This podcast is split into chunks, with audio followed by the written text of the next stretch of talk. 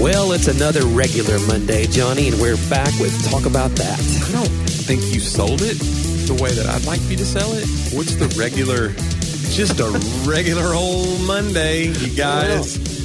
Well, you know, we did not. get a bad rap anyway, and now you've thrown regular on it.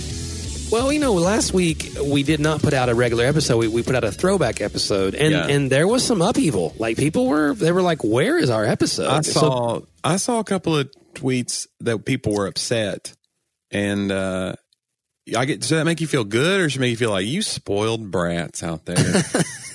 it can't. It- you just it make- we just like to flip our head back and like a Pez dispenser content just comes out of our neck hole.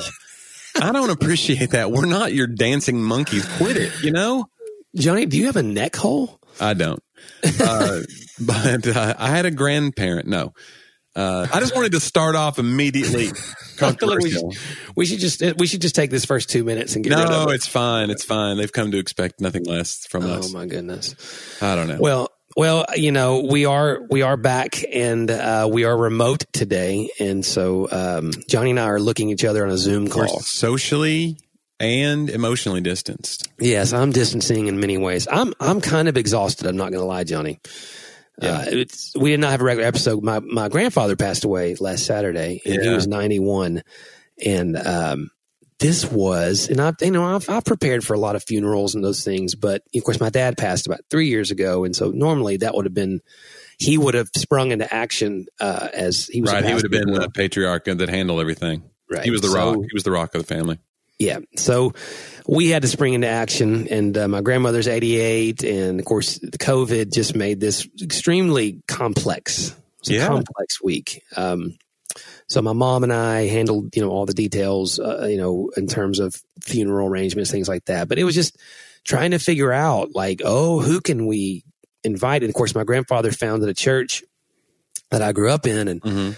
he had all these, you know, honestly, over the years, he, you know, 60, you know, plus years in ministry, so many people. Uh, his church is not large per se, but there are thousands of people out there that were affected by him. And, uh, and so how are we going to do this? Or are we, of course, you know. You're limited, right, to how many people can be in the room and all this. well, it's in Davidson County in Nashville, you know, and so Yeah. yeah. trying to figure out what the limitations are, though the limitations are different on religious organizations. You you just you just had all this um all these swirling and then questions. And then, you know, are we going to do some something for the family afterwards? You know, we have a lot of elderly people. Right. Usually you get together, have a meal. You, yeah. yeah you know i mean and you know, so it it it turned out. We got we we made our way through it. It was yesterday um but man this one took it out of me in terms of just um planning and and it was just a lot of daily unanswered questions that we had to kind of wait for and and work our way through. But it, it was a beautiful time and Yeah. we ended up having, you know, we had to limit it to less than 50 and they were distanced and they were masked and uh, the funeral home, that was all their policies. That really actually helped. Eventually we kind of figured out what their policies were because they're having to abide, you know, by the county uh, Yeah, yeah. policies. And, and so checking temperatures, you know, and then, Oh, wow. Yeah. yeah. And they had a little, little laser gun they point at your head, you know. So I was like, that's Are you why erasing you're. my memory right now? Because I've had a lot of that lately. I would love it. Wouldn't it be great to start clean? Oh my gosh. oh man, I don't- you know, I'm- I was talking to somebody about that the other day about how like I will have a, a bad memory. Like I'll be in the shower or just laying in bed at night and like you're not around your phone. And so you just have this quiet time in your head, which we've talked about before. That's when like this weird part of your brain now just opens up. And then you'll just have this memory of like, hey, remember when you walked out in sixth grade out of the bathroom and your fly was down and you didn't notice for an hour and then girls saw your shirt tails coming through and you'll just, and I will audibly like go, oh, I'll cringe like audibly. yeah. So I would love it if somebody would be like, you know what? You don't have to have that anymore, Johnny. That memory's now gone. But I guess they would take the good memories too, so that'd be bad. I don't know. That sounds like the lyric of a country song. Don't take the good oh, memories. it's true. If they, because if they, if you could have your memory wiped of the, it's like the dance. I'd had to miss the dance, Yeah. Some of God's greatest gifts are unanswered prayers. and uh, Um, yeah, you know, I, I went bad skydiving. I memories went with the good. Oh, you went Rocky Mountain, Rocky Mountain Climbing. climbing. I went two is it point two point 2.7 seven seconds on a on a bull bull named Fu Fu Manchu. Manchu. You know, Johnny, isn't isn't life just like a country song though? isn't it? No, it's really not. But it, country songs do help you reflect on how life could be, and it makes you find the better parts. I suppose. My wife likes country songs because of their storytelling. You know, they, they have that.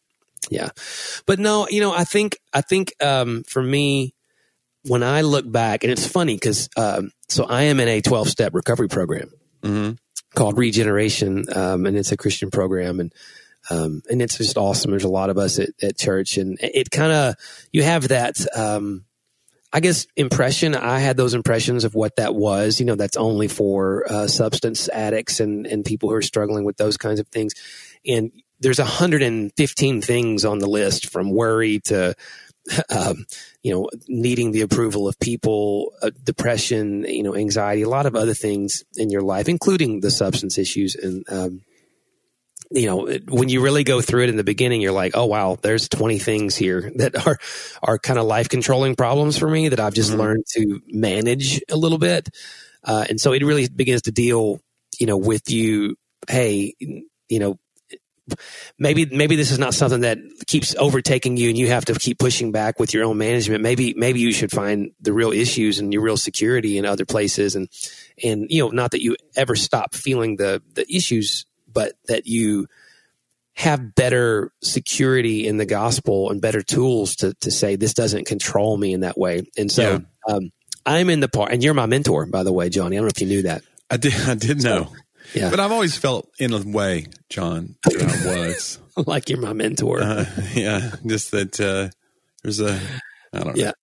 Yeah, and I'm in the section. It's like step four right now, where you you create a fearless inventory, and it is it is the most labor intensive part of it. Like it's it's a lot of work, and Yeah. um, and you do inventory of all the harms uh, to you and all the harms by you, and there's all these questions and all these appendices and things. And then you got to read it to me.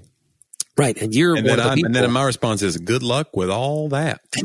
That's right. Mm, thanks I for retreat. sharing. Yeah. And I'm like, Yeah. lose my number, friend. But it's funny because you talk about those childhood memories, and that is something. Even if you're not struggling with them anymore, like Yeah. when you're there's a whole section on fears, Yeah. and you're supposed to, you know, look if it's something you really remember, Mhm. then write about it. And it's like a real repetitive process on purpose because you begin to see patterns. And I've already had a few patterns really surface that are very interesting, things I hadn't thought of before. But yeah, man, I'm like going down memory lane right now of, oh yeah, I remember when that happened when I was about, I don't know, 12 and Yeah. I was made fun of, you know, because of this. And wow, I now can look and see when I was 20 how I really was still probably, you know, trying to disprove those things. And Yeah. Yeah. that for a lot of people there and again i'm a real um i feel like i'm most people probably think i'm with it and i manage things well you know You're right. so for some there's a sense of what are you digging up all that pain for you're doing fine you know Right. and getting to the point you go yeah i have and some of those things yeah they don't affect me today um in that same way but they did probably set me into patterns especially yeah. It's like a, it, it, it's like almost like a, a template for your brain. That it's set in motion by trauma. Like I think that way because I grew up in a very like legalistic household. Mhm. Like my mom was a very grace oriented person in the way that she acted towards others, but in the way that she talked and taught, it was very black and white, us versus them. You're with us or against us. If someone had uh, a problem with alcohol, or even if they drank alcohol, that was wrong. That was Yeah. a bad. So I would. So to your point, I have a totally different view about alcohol in moderation in, in my adult life now. Yeah. And, but I still sometimes will catch myself. I'll see somebody drinking and I'll revert back to that old mindset of like, what's this guy's deal? And Yeah. then forget, like, I don't even feel that way anymore. right it's a But- reaction But, I, but it's, yeah, it's like a, it's like that, that brain template is, it takes over and you're like, then you have to remind yourself, like, what do I care what this person, you know what I'm saying? Like, why do I need to be, it's the thing, that's the thing about that legalism. It's, it's all about being in other people's business right and it's addictive. And that's one of the things I think that Twitter gives you that same buzz. You feel Yeah. like you're observing an argument from afar and you can Right. be all in their business without it affecting your life in any like meaningful way other than just making you depressed or angry. But I'm saying like I think there's something about that that church people got in the 80s and 90s by thinking everyone was a Satanist if they listened to certain music, or everyone was going to hell if they watched an R-rated movie, or everyone was uh, falling away if they had a glass of wine with their meal. Like we needed that little buzz of self righteousness to get us through. And when you remove that and you just go, oh, that's not a thing that I need anymore, but it still kicks in sometimes. And I'm like, oh, because you still want to kind of believe there's still this need in our broken humanity to believe that we're better off. Like Yeah. I'm bad, but I'm not as bad as person Right. X. And so anything that we can do to give us a foothold there, be it Mhm. whatever activity that we perceive as wrong. And so it is it is weird though when you see those things and they kick up from your childhood and you're like, but I don't even think that anymore. Why would that even be a thing? But it does. It it comes up. Well, your emotional self is not always connected to your logical self, and and that's not like jargon. That's just truth. That there are things you can. Uh, in fact, w- w- when you talk about youth or children, you know, we we always marvel at watching Sadie, who has extremely an, an extremely uh, developed vocabulary and uh, honestly a lot of of uh, presence of mind like if someone's hurting you know someone's in pain like she's very attuned very per- for perceptive of things that in, in a way maybe that sometimes a lot of adults around me don't see and responds You with think she empathy. has you think she has like a sixth sense? Like she's got I the- think maybe like when she floats things across the room. I'm that's like, wow, interesting. That's, That's yeah, that's not empathy, John. That's Yeah. telekinesis. yeah. I mean, we teleport occasionally anyway, but you know, then at the same time though, she's still 12 and you'll have this other thing. It's like we always just say, listen, maturity doesn't all come at once. And I think that's true for adults as well. It doesn't come in all categories at once. It's almost like, the- if, you know, the little audio vertical bar graph thing that, that looks like on your radio or whatever, Mhm. you know, things are jumping at different rates and at different times. And so I think that being aware that I have something emotional, something reactionary in my life that I'm not probably aware of. Mhm. That that that's the beginning of of everything for me. In fact, I'm so I'm so completely, I guess, um, aghast is is a word that that comes to me. Um, it's not a word you use a lot, Johnny. People don't say No. aghast enough You're anymore. but- that's you're going. That's like a Dickens. I'm so aghast. Um, Give me the biggest goose in the window. it's still Christmas. I haven't missed it. That's what, we'll, that's what we'll be saying this year. We'll be like, what day is it? There'll be like festive masks on everybody. It's going to be wonderful. Oh, it's going to be great. But you know, I'm I'm really surprised at. I think I see it in uh, conservative politics right now. Mhm. Um, and again, I'm sorry, I got to tell everybody, I am a conservative. Like that's what's that's what's crazy about that. That's And what makes it harder to watch because you can't just be like these jerks. You're like, oh no, this is how I I I used to identify with 99 out of 100 things, and now it feels like it's kind of been hijacked by like I feel like both parties have been hijacked by you know weird ideologues and they're it's almost like an ideological cult on both sides if you go to the far right and far left. But yeah, when you look at it and you're like, I don't align like people that are leaving conservative or the Demo, uh, the Republican Party are saying like the conservative party left me, I didn't leave it, you know, and I kind of almost understand what they mean in some ways. Yeah, I mean there there there is a, a change in in there's this sense of I already know what's right completely. Yeah. and I'm insulted. And I think again, it goes back to that. That's that's saying I don't have any blind spots. I don't Mhm. have any reactionary emotional places that I can't see. And for the like for us at our church, you know, we were certainly there on a spiritual level. I just see now um, that the greatest gift that the gospel offers you only comes through you being willing to admit that you need it that there may be something in my life. And I think that goes back to uh, so many people's viewpoint of what salvation is and how it works. Because think of how most of us say it in the South. It's a, it's a very past tense thing. It's Mhm. I got saved Right. when I was eight or whatever. And I, I do believe there's that moment of complete uh, spiritual resurrection but there's also throughout scripture these present and future tense processes of, you know, I am still in the process of being saved, of being rescued. And if you don't believe you have anything to be rescued or healed uh, from, now, if I said it that just explicitly, hey man, do you think you're perfect? Of course not. Everyone, no one's perfect. I mean, there's Mhm. always a but after that. And I think that that's again, that uh, you believe that you believe. That's how I was. I believed that I believed that I wasn't perfect and I still needed Jesus, but then I was functionally in so many very black and white concrete places like you said whether it's you kind of pick whatever your pet sin is for everybody else around you. Um, you know uh, and man you grow up and you do it in youth ministry for two decades and it's, it's a real like you know it's easy to point out. And then one day you come to the conclusion or the, the revelation that you are those kids Yeah. like you're you're I may have more knowledge, more experience, I may have more spiritual wisdom, you know, all those kinds of things, but I am the broken one. And I think that if you I think it's a dangerous place within the the the church when the church stops needing Jesus because they mm-hmm. don't think they're broken.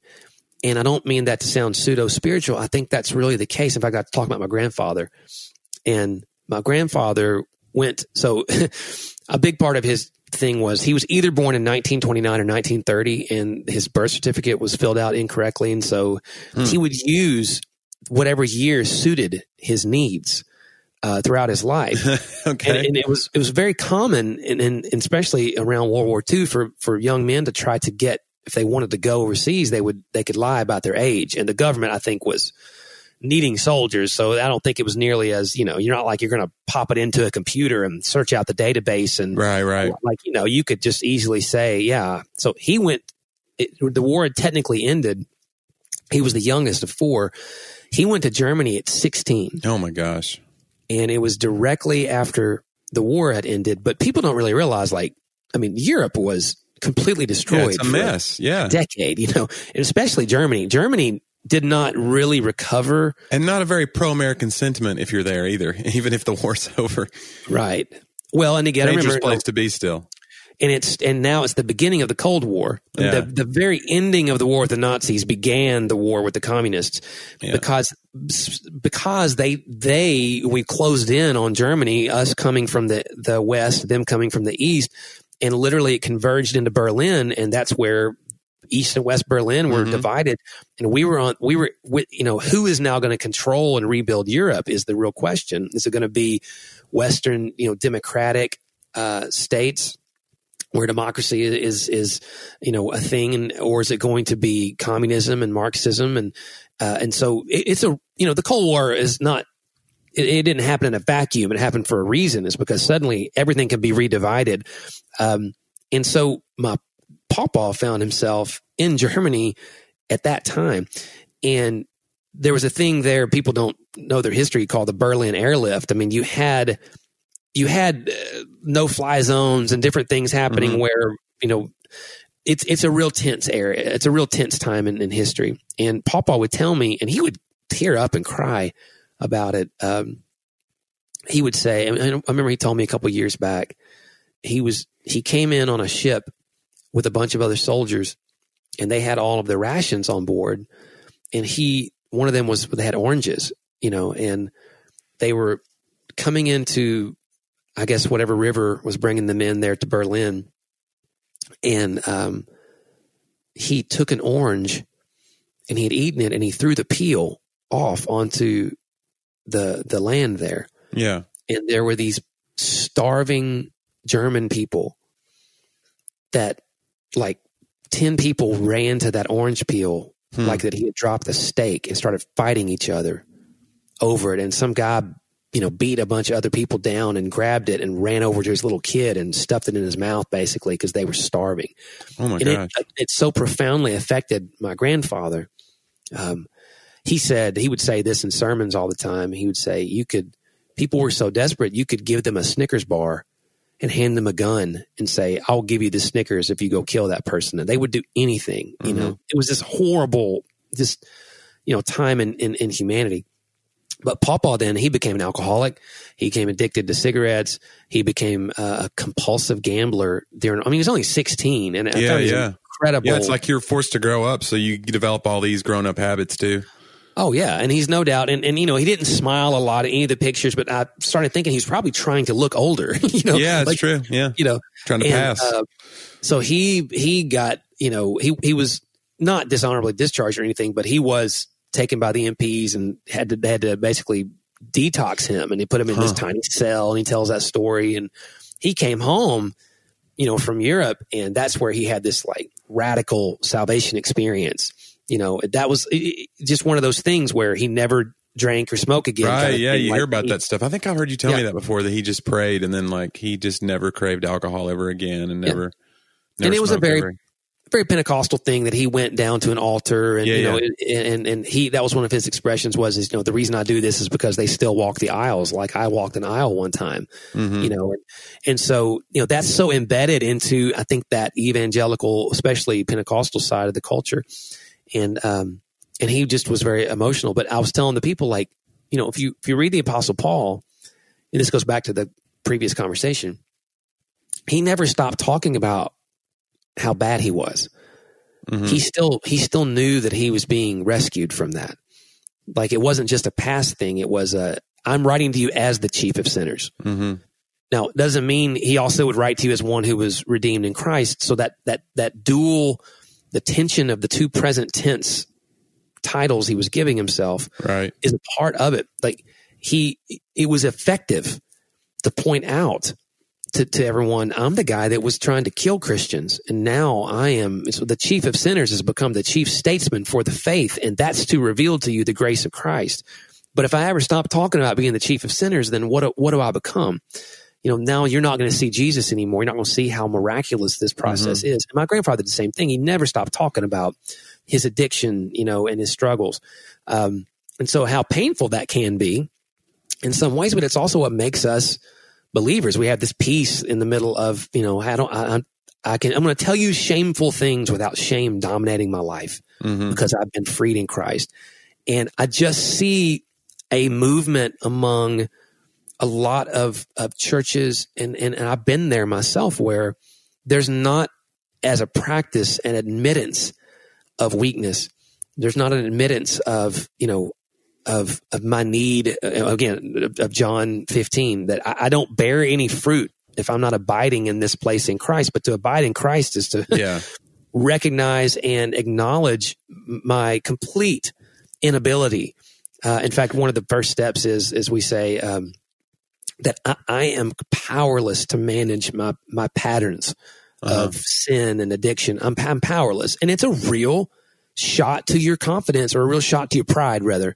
Like it helps your confidence in the right way. Like, do you really believe that you're powerless to to to manage properly any sort of freedom from the things in your life. And for most of my life, because I was a preacher, I'd be like, "What? What sin? Well, yeah, sure. Everyone's got pride and gets mad at their wife and watches the same, the wrong things sometimes on TV and always repent. And everyone, everyone worries, right? It's irresponsible almost not to worry. And I'm beginning to realize, like, um, maybe everyone does, but I don't think that's really the life that Christ actually has for me. Mhm. He actually said 600 times in scripture not to worry or be anxious. It's throughout the Bible. Like I've learned that now. 600 and something times. Don't worry, don't fear, don't be anxious. I mean, we're just, we just wear it like it's normal life. Yeah. And so It's a badge I'm in a process. Yeah. Because, yeah, what you always say, when you see people who don't seem worried, you're almost offended at them. Yeah, know? it's like uh, you're just not paying attention. Even like the phrase woke, like being woke is like you've been asleep to all these problems in the world. And now you see why I'm so upset. And now you're Right. woke like me. You've been awakened. So it's like the, it has become definitely a badge of honor to be uh, consistently outraged uh, Yep. rather than have a sense of peace. And I understand there's a time for outrage. Uh, but you know what I mean? Like just constantly checking social media to see what the new thing to be upset is about and more upset than the other person to show how much more woke you are than them. That's become Right. a badge of honor. Show how much harder you're working. That's a big thing we've talked about before. You know, like uh, even the 40 hour work week is like, it's an invention. Right. You know, it's an invention that came from the industrial revolution. I mean, it's not, we just have determined that hardworking people means 40 hours a week or more and Right. usually more. And, but that's not necessarily like something that God put in, you know, that God put into order. Like it's going to be, it's got to be eight hour days away from your family or you didn't really work. Right. Well, I mean, yeah, I mean, the idea of, of Sabbath or uh, cultural siesta, those kinds of things, you know, to the modern Western thought, well, you're just not being productive or, or you're Yeah. not, you're not holding it all together like you could. It's a very interesting, in fact, I thought the other day, I think that we have a counter wokeness in conservatism. It's like conserva woke now. Okay. I like it. Yeah. And that what that means I am now woke to calling out your wokeness Yeah. like there's that there's that counter uh, reactionary yeah. you know i remember studying political science in, in, in college that you know we talked the other day about socialism and fascism being the far left and the far right and understanding you know understanding where the extremes take you Mhm. um, throughout history you know. So yeah you, you, uh, look i don't want stalin or hitler but they weren't on the same side. One was extremely liberal one was extremely conservative. I'm not i'm not looking for either one of those. They're both bad. I'm anti both of those things. Yeah. so um i think that the flip side is is the other two words is is understand the difference between revolutionaries and reactionaries because those are also revolutionary is a far left thing and reactionaryism is actually a thing it, it's a, a hallmark of conservatism because you got to think about just the very word conservatism is i'm tr- i'm trying to keep things a, as much as possible from changing as yeah. opposed status to quo. uh, status quo right. becomes like an idol to conservatives. right and, and revolutionary thought is is we need to change everything all the time Right. and but that reactionary thought process is just another way of of your wokeness. In fact, I've I've talked to many who, who they think those of us who are again, I'm not I don't call myself woke or whatever. I don't even you know I got again I think labels are part of the problem uh, a lot of the time though. Uh, but but I, I am opening my mind again. Again, I just feel like I have a lot of places to grow that um I Yeah. don't I don't feel like Yeah, I'm you can't be afraid of being called a name and, and let that inhibit your growth. Be like, all right, well, I'm not going to learn about racial indignities done in the past because I'll be lumped in with these other people who are called Right. woke.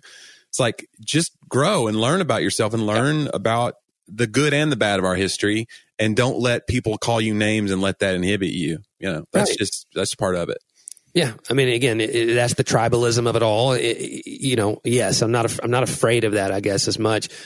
Um, but I just think reactionaryism is just another form of that. It's the exact same thing. Is now people are upset. Well, you got uh, it, this is one of the things you see. I watched the other day. A lot of Christians out there who've never cared about this before are now, and there's a sense of shaming people for caring now Right. Yeah. because you didn't before. And you're again, to me, it's a gospel issue. Like, okay, guys, if we weren't right in this before, is the answer to Yeah, now yeah. say we should remain not not correct because we like because people again, conservatism says you're undoing you're undoing good foundations. You're undoing something that was right. We've been okay. We've been okay. We've been okay. Don't change. Don't Yeah. change. Don't change. And when you try to say no, I can show to you that we weren't, and Right. then it's like you're you're shaming the the nation. You're you're you're spitting on the the founding fathers by just saying, "Hey, we used to have separate drinking fountains. Can we talk about that?" And Right. can we talk about the fact that it was like, you know, a few decades ago. Right. And like, Yeah, no, how that- dare you? You know, even when somebody says, and again, I'm not trying to Yeah. be political, but like when even somebody says "Make America Great Again," you're implying that America was great, and you're and you go to somebody and say, "When was America great?" America's never been great for everybody. There's Right. always been somebody under the foot, and so when you go, okay, well, so you have to look at that and be honest with yourself about it. And Yeah. uh, it's just again, I love America, but it's one of the reasons I don't like that slogan because it's like it's a very condescending to a lot of people groups slogan. Right. I- think that the founding fathers would agree. Again, I'm a guy who reads a lot of books about and by the founding fathers. I can tell you that they did not begin with the premise that just because we were who we were, we Uh-huh. were great. There was a sense of stewardship. Yeah, greatness is to be achieved. Greatness is to be fought Yeah. for and daily, daily earned. Yeah. Uh, it is a you got to you got to keep moving. yeah, and it can go away. It can go away if you don't. If you lose. Uh, you, if you lose the way. If you lose your way. Well, again, don't. George George Washington's farewell address. He he was warning against that. He was Yeah. warning. He was warning against political parties. Number one, he hated them, and he was warning against entangling alliances, which is foreign things that got us into other world wars and those kinds. Like he was saying, this is a great place, and I believe that it is, and he believed that it was. Now you're going to have to keep. You're going to have to stick to the Right, be vigilant. that we're starting, and you're meant to make Yeah. adjustments as you go. I don't know, Um, man. Well, to your point be- earlier about uh, like uh, uh, pastors not wanting to admit fault uh, or like to to to own things, or like we've lost the idea of just repentance or saying like I have this flaw and I want to like I think that's part of you know mega church pastors have become brands. Like we all have a brand now. Like I have to even when I talk with my agent or when I talk to somebody about anything it's like how many followers? How many when you go to get a book published it's and here we are we're basically nobodies but it's like everybody thinks of themselves as far as like what is this doing for my brand? How much more so if you're a megachurch pastor you got three four thousand people in your flock or whatever you want to call it. Now to go to them and say to them this thing of like hey i'm just like you and i struggle with xyz you're seeing more of it now maybe in a surface level but it's that's a revolutionary act to come out as like a human being and not this because if they, they're afraid if they admit weakness they lose the trust of these people. When probably the opposite is true. Like you said if you can say to somebody like paul did like look this is all the stuff that i have churning in the background. I want to do the right thing and I, even i can't get it right. Because uh, people want to that's the thing we grew up under is here's 10 steps to a great life. If you do these five things like me you can be joyful and have God's going to give you all the money and he's going to give you all the success. And uh, it doesn't ring true. And then they find out that you're also a sinful person. And then everything comes un- unglued. And then the people who believed and, and came to faith under your ministry, they feel like that linchpin was you and not even Yeah. Christ anymore. So they're like, well, gosh, if Pastor so and so can't even pull it together and that was all a lie, then maybe God is a lie. So that's the fear. And so we're afraid to be vulnerable. Even when you write, like people talk about, you talk about Sadie and her sensitivity. Like there was a comedian that talked about that about very successful guy. And he was saying that he, does it bother you when people write you angry comments or hurtful comments in YouTube on your videos? And he was like, it hurts every time. But that part of my mind that is sensitive enough to write jokes and see the world with like a third eye, in essence, from a different perspective.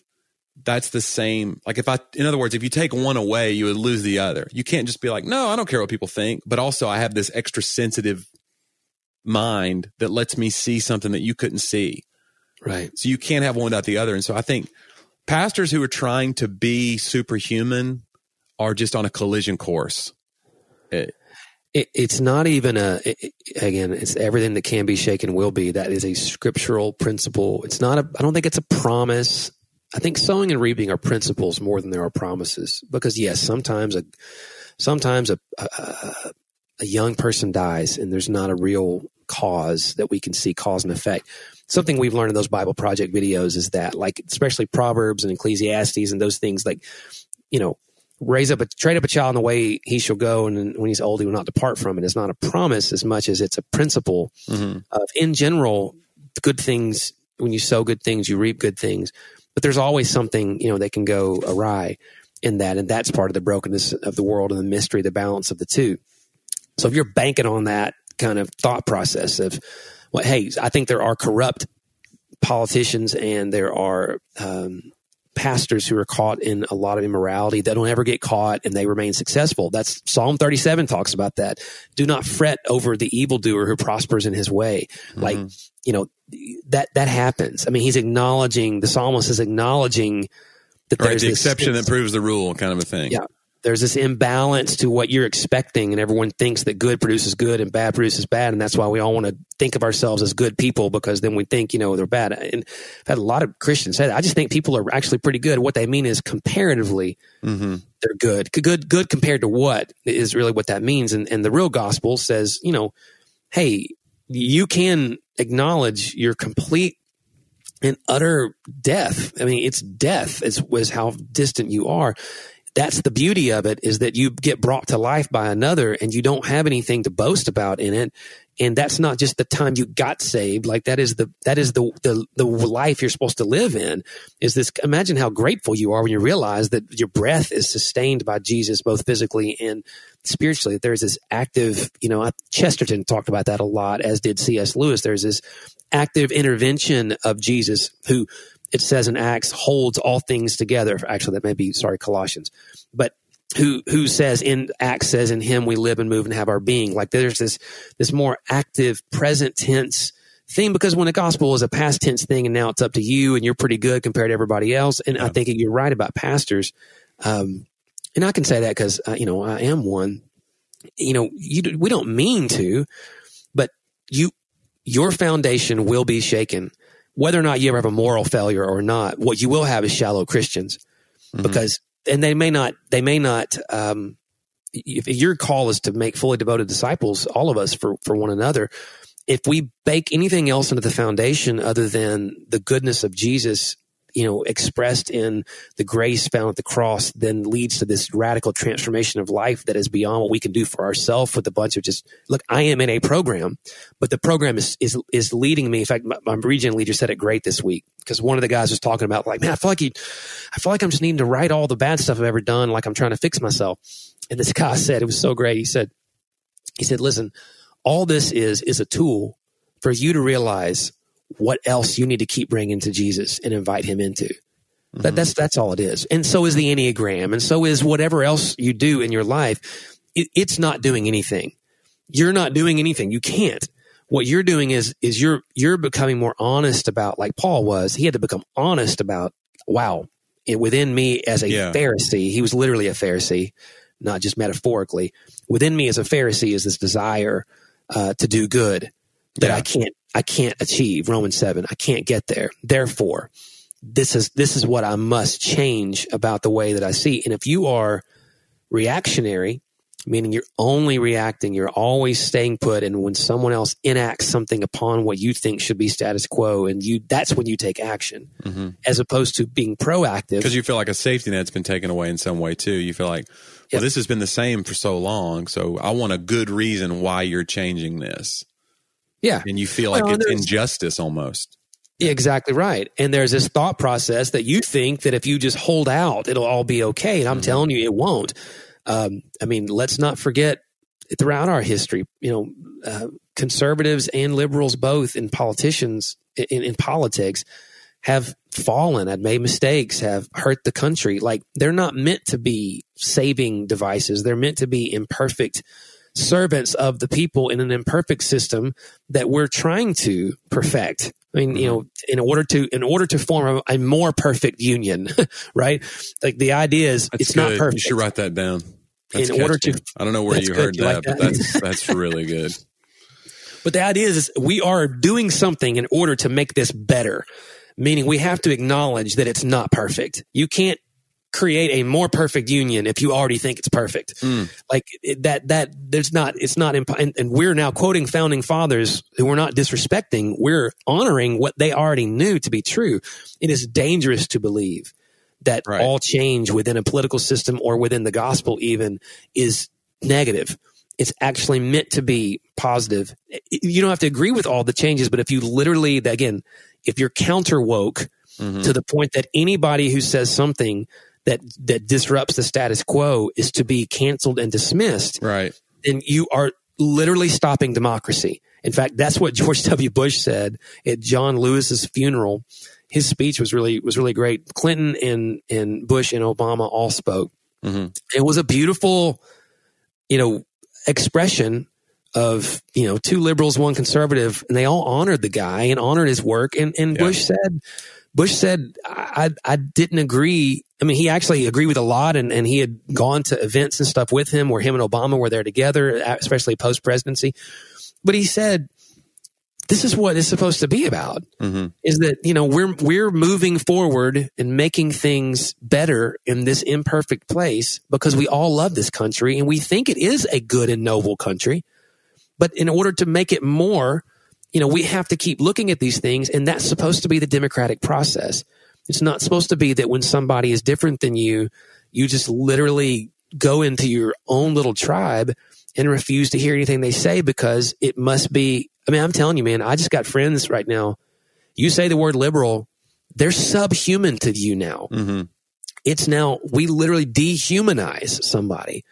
They're not worth listening to. They have, they could not say one thing worthwhile. When liberals like FDR were some of the greatest countries, uh, leaders in our nation's history, that you may not agree with all of their policies, but to dishonor them and their humanity or their desire to to help. And yes, they're always again. I, I hate all the disclaimers. Yes, there's a radical out there that is dangerous to our country.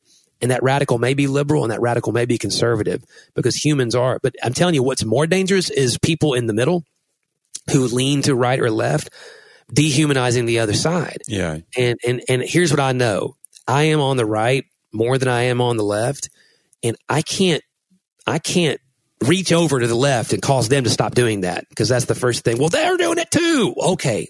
What I can do, what I think the gospel calls me to do in my life is to say, listen, what I'm not going to do is live my life being completely reactionary. In fact, you'll love this, Johnny.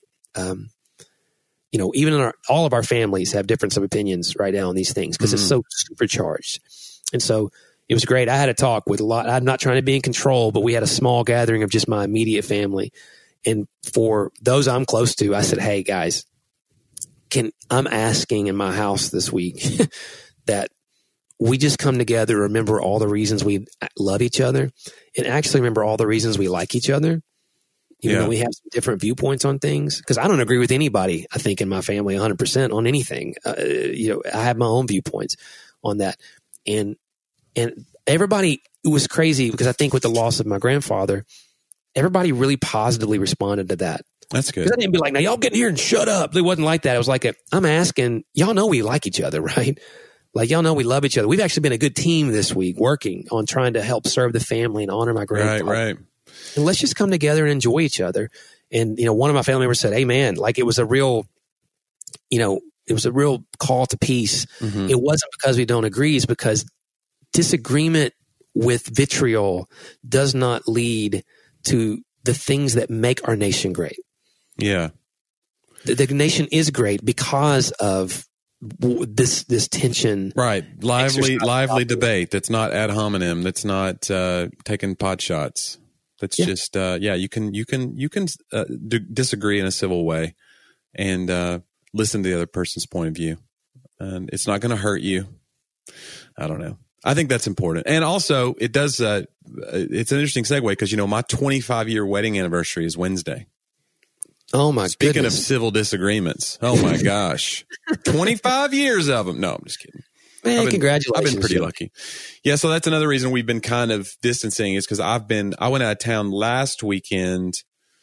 I did a couple of comedy shows, so you and I were kind of like playing on the safe side. So we didn't meet up this yeah. past week like we normally do for lunch, and then you did the funeral. You're like, maybe we should just kind of do a remote version right. of this because we did the time. best we could, and so did you at your shows. Yeah, but we I mean, yeah, I wore mask. I mean, I yeah, I wore masks all the whole time until I was yeah. on stage, pretty much, and then you know, people were yeah, but it, it is what it is, and it's uh, these it's interesting times though because I was kind of worried. I didn't promote it at all. It was at a comedy club with another comedian who's a bigger name, and I was just like, he didn't promote it, I didn't promote it, but these shows were already kind of sold out. Well, not sold out, but you know how it is sold sold out at fifty percent capacity. Right, so everybody's like six foot tables from each other or whatever.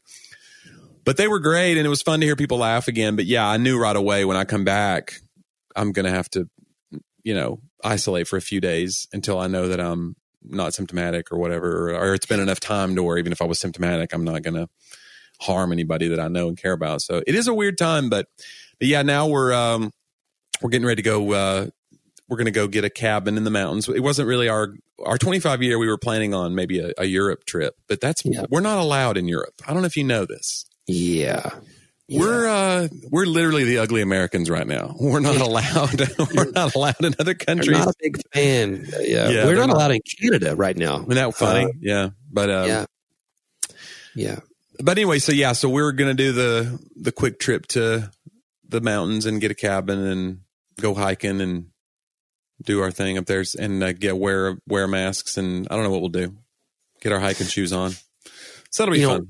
You just laid out when my wife listens to this the like nightmare scenario for her. She's not into the, the going out and hiking. She'd probably go to a cabin. She doesn't even like Gatlinburg because yeah, her whole life living in East Tennessee. yeah, yeah, you, that's where you that's your de facto like. Well, we'll go on a trip, but it's going to be here and get your airbrush T-shirt and your taffy, your saltwater taffy that's Yep. homemade. But yeah, so I've grown since I moved to Middle Tennessee and so flat here. I miss it now more. So I'm like, I go for it. Like when you're a kid, you go for the water park and the Dollywood and the whatever, and then as you get older, you're like, eh, I'm tired of this. But then now I go back because I miss the mountains and the trees and the I like go. I like I like going in. Um, not getting off the traditional Gatlinburg exit where you sit for four hours, but we go down and we go through. Um, you might you probably go through Townsend, but um, what's that uh, other side? If you go past Gatlinburg, almost like through North Carolina, there. yeah, um, like Newport area. Uh, I know what you're talking. I know what you're talking about. you go past Kodak and all those. Mhm. And I came in, we came in from volleyball tournaments that side. It was a great drive, beautiful. And you come in the backside of Gatlinburg there, um, Yeah. and, and kind of skip all of the, you know, Yeah, I mean it's it's there's there's good and bad about it as far as like it, like I said, it wouldn't have been our number one choice, but it'll be fun and we'll uh and again, I, the, the, by the time this goes out, uh we could both uh have been mauled by a bear. That's the great thing about like we're recording this on a Saturday. We leave on Sunday, so this comes out on Monday. Uh Mm. we could be in the paper already. wow. So I so if that's what happens, just so you know, I really love my wife, and I'm very grateful for 25 uh, happy years of marriage. And I didn't see the bear. I didn't know. I did not We're even know. assuming Yeah. you did not outrun and leave your wife behind. Yeah. That, You're right. just right. yeah. You don't know. I was just out on. I was out at a picnic table having a peanut butter and honey sandwich. You know, what do you think's going to happen? You didn't know. So, Uh, so, well, congratulations, man. Tw- you know, uh, and then we were talking, you're always five years ahead of me, uh, which in, in life, in yeah, in And- general, and- and as you said, that's going to be great until, until. I die for five years. Well, if, if yeah, right. That five, that extra five years. And then I, I don't know if you die, that mean automatically I die five years later. I don't know, Johnny. We've been on we've this Been, we've been tied together for yeah, long could time. be. yeah. because it's my 20th and we were looking at, at you know europe or something too it's less likely we have a 12 year old less likely to be gone for that long but yeah, because uh, you got to do at least ten days or whatever if you're going to Europe. I wanted 20 win i wanted at this point i wanted every five years to have a that many days Oh so right, it- but 20, 20 a twenty day trip 20 right days. now, twenty day trip right now, and just not probably feasible. No. But you're going to do it because that's what you are. You got to treat yourself, John. we're going to do something but it's not going to be 20 days and it may just be heck i mean i told her i was like we'll yeah, I went on a work trip with her to South Bend, Indiana in the snow a couple years back. You know, she was working, I was writing, and then we'd go out at night to restaurants. We had a great time. you know, it's like at this point, I would just take a road trip with some 90s music. Uh, and, uh, you know, if we could find a place to, to eat and hang out and have a few days together. I mean, um, but we'll Yeah. see. But um, that's coming up for us. South September. Bend, beautiful vacation destination. You know, you and I almost shared an anniversary. Yeah. That originally we planned our wedding for, let me see, yours is August the 6th, August fifth. 5th, sorry. We originally planned our wedding for August the 5th. And then Laura had her brain aneurysm when we were engaged and we had to push it back to September 30th. That was one of the things. Some of her hair had fallen out from the radiation and stuff. So yeah, you and I would have shared literally five years apart the same anniversary. So you think we'd have anniversary tripped together? I don't think I'm, Uh, I think if I was going to take a trip, yeah, we I could see taking a trip with you and Laura. It would be, you know, we probably have different travel. Like that's the thing when you take a trip with another Yeah. couple, you learn your little travel picadillos, uh huh, idiosyncrasies come up. uh huh. Like Kurt Well, and you're going hiking already. I can tell you right well, now. I'm that- a little bit more active than I ever have been in my life, though. So we're already looking at like how are we going to stay on track fitness wise while we're away, which that would never have been in the okay, that would never have been in the conversation before. It would have been like what restaurants, what what things are there to do. Now we're like looking at hiking trail maps and we're you know, we're seeing if there's going to be a gym open nearby, whatever, you know, that, Yeah. you know, we can wear a mask in and still get our, because we lift every other day, you know. We're getting swole, John. dude. Yeah, man. That's uh, yeah. But yeah, we're we're- definitely like sleep in people. So if you go on a trip, let's say you're on a cruise with somebody and they're like the people who get up at seven to do the like the the activity of the day. We got it. We're embarking here. And, and then you're like, uh, we don't get up to 11. It's vacation. and then you get irritated at that person. Yeah. Like that would be, that's the thing about doing the vacation with another couple. We've done You it just gotta know. Yeah. You got to know ahead of time, like, Hey, this is our trip with Yeah. us and it's our trip with you, but more so it's our trip with each other just Right. as a couple. You happen to be along. You guys have your fun. We're going to have our fun. And then we'll get together and have dinner at night. Yeah. But, if, but maybe as you get older, it's less important, and you just go, "Let's do everything together," because we're, you know, we've had all Yeah. those trips. Maybe it's Yeah, we, we, we travel with our friends, you know, the Stewarts, because uh, our daughters are best friends, and we did a cruise. And yeah, I mean, we, we did most things together, but then we were okay. Like they got off the boat one day with their family, and we didn't. We'd already been. They came back with like sleeve tattoos, and you're like, "Well, that's one way to go." oh, yeah, that would have, you know, Interesting. you just kind of got to, you know, be okay with it. And, and you know, you know, we're more like right now, uh, this funeral and everything. Yeah, we what what progress we had made. Like I was eating cake for breakfast today. Like I was there. I was like, oh man, this is left over from yesterday. I'm just going to go ahead and start eating this straight off the plate with a fork. Like I didn't even cut a slice. I just started eating into the side of the cake. You know. well, then you're like, well, once Uh, you, yeah, once you start that, Yeah. So it's all not- misshapen. I mean, I am still running, but it's hard because I'm carrying all this extra weight. You know. But, John, uh, you're not carrying. you gotta take- you you got to great, take cake John. breaks every two miles. You know, That- it's that's uh, a rule. You carry one of those little CamelBak things, but it's just cake. It's like It's icing coming in the tube. it's re- you get out of breath trying to suck you, icing. you really do. That's what. That's But that little energy uh, rush you get from the sugar is Mhm. good. You know, and you crash at about five miles, but uh, no. So, well, man, that'll be fun. I'm glad for you guys, and uh, appreciate all you guys who are listening, and uh, how much fun you, you well, you've been given energy from what we've been putting in your tube. Yeah. Wait, that's not. It's, yeah, it's like it's like eating cake for breakfast. That's what talk about that is all about. It's like filling your life with just sugary carbs. yeah, that's that does you no uh, nutritional good, but somehow you keep coming back, and we appreciate it.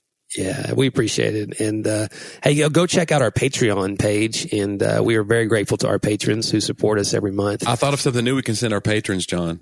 Okay, The because somebody asked about it, and we actually sent it to one person who is a patron, I believe. But uh, you know, we talked before about our we were in a Christian band together, a Christian rock band for about 7 Uh-huh. years, and we have those files in a Dropbox link. yeah, So I think we're going to send that to the pa- the patrons we have, and anybody that signs up today or later, we'll send it through the end of the week. We'll start sending that link out so they can get. If you talk about you talk about uh, '90s, early 2000s Christian rock, dude, you'll it'll take you back when you hear this. It's our our EP, Scarlet Thread. You know And- what's crazy is is in our program right now. I actually have one of the songs loaded. I didn't even know you were going to say that. Oh, wow. I could, I could give you. No, don't give them a te- they don't they don't need that. Don't tease because you could they could be like excited and then you're like they're like oh that's you don't you want could- them to have like a 10 second preview. lower their expectations. I want them to ponder what it could be, and then they're you know. But plus, you're giving away free. I don't like that. Well, just- you should be a patron if you want anything from us. I'm just going to give them 10 seconds. No, it's too much. Okay. Okay. Just Johnny says no, guys. He's hard. Johnny plays hardball with I our do. patrons. Co- That's, uh, COVID has changed me, y'all. This whole thing not working. I can't do it. Please, I'm become, I'm a hard man now. Oh man. Well, we will. We'll send you uh, Scarlet Thread, the EP, Yeah. uh, digitized files for your listening pleasure. Because if we send them, the, I have a sleeve of those CDs, but nobody plays CDs anymore, so it's Right. It's not. Right. There's not much point. So we'll send you the Dropbox link. You can have the files. They And, sent me uh, audiobook CDs this week from a publisher for a book that, that we released recently. Isn't that Oh, crazy? I was like, yeah. I'm not sure. In my There's like car, s- there's like six of them. yeah, there, yeah, there. It's it's a, it's a yeah. Remember laser Large. discs? Do you ever have a laser disc? You have to turn it over. We There's had like them in big, school. like a record. Yeah. yeah, we had them in school. You get halfway through the didn't movie, be like, turn over. What? Yep. It's like a dinner That's right. so strange. It was huge. Yeah. It was awesome. So, well, guys, we appreciate you listening. Check out Johnny's socials. You can check out my socials. And, uh, you know, maybe next time I'll talk about uh, some of my social media, um, I guess, limitations right now in my life and what they're doing for me health wise. But I still am on there. I love you follow me. And You uh, think you're better Johnny has no limitations. He just lives on I every day. do. Oh, I'm Stuck so mad all the time now. It's wonderful.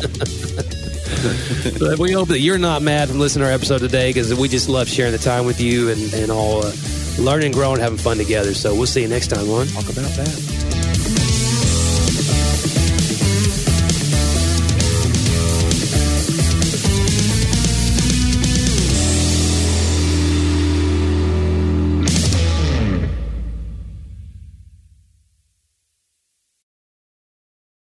Hi, I'm Rebecca Scott. As a servant of God, wife, and mother of four, I understand the juggle of multiple roles and stages. That's why I created the Encourager podcast to help guide us through the messy middle stage of life. Join me on the Encourager as we challenge the chaos and embrace harmony. Together, we'll create practical systems to balance your roles and fulfill priorities. And we will do it while having joy and energy for both home and work life. Tune in for inspiring stories and interviews, actionable tips, and methods to do both home and work life. Because here, we believe you can do all things, just not all at once.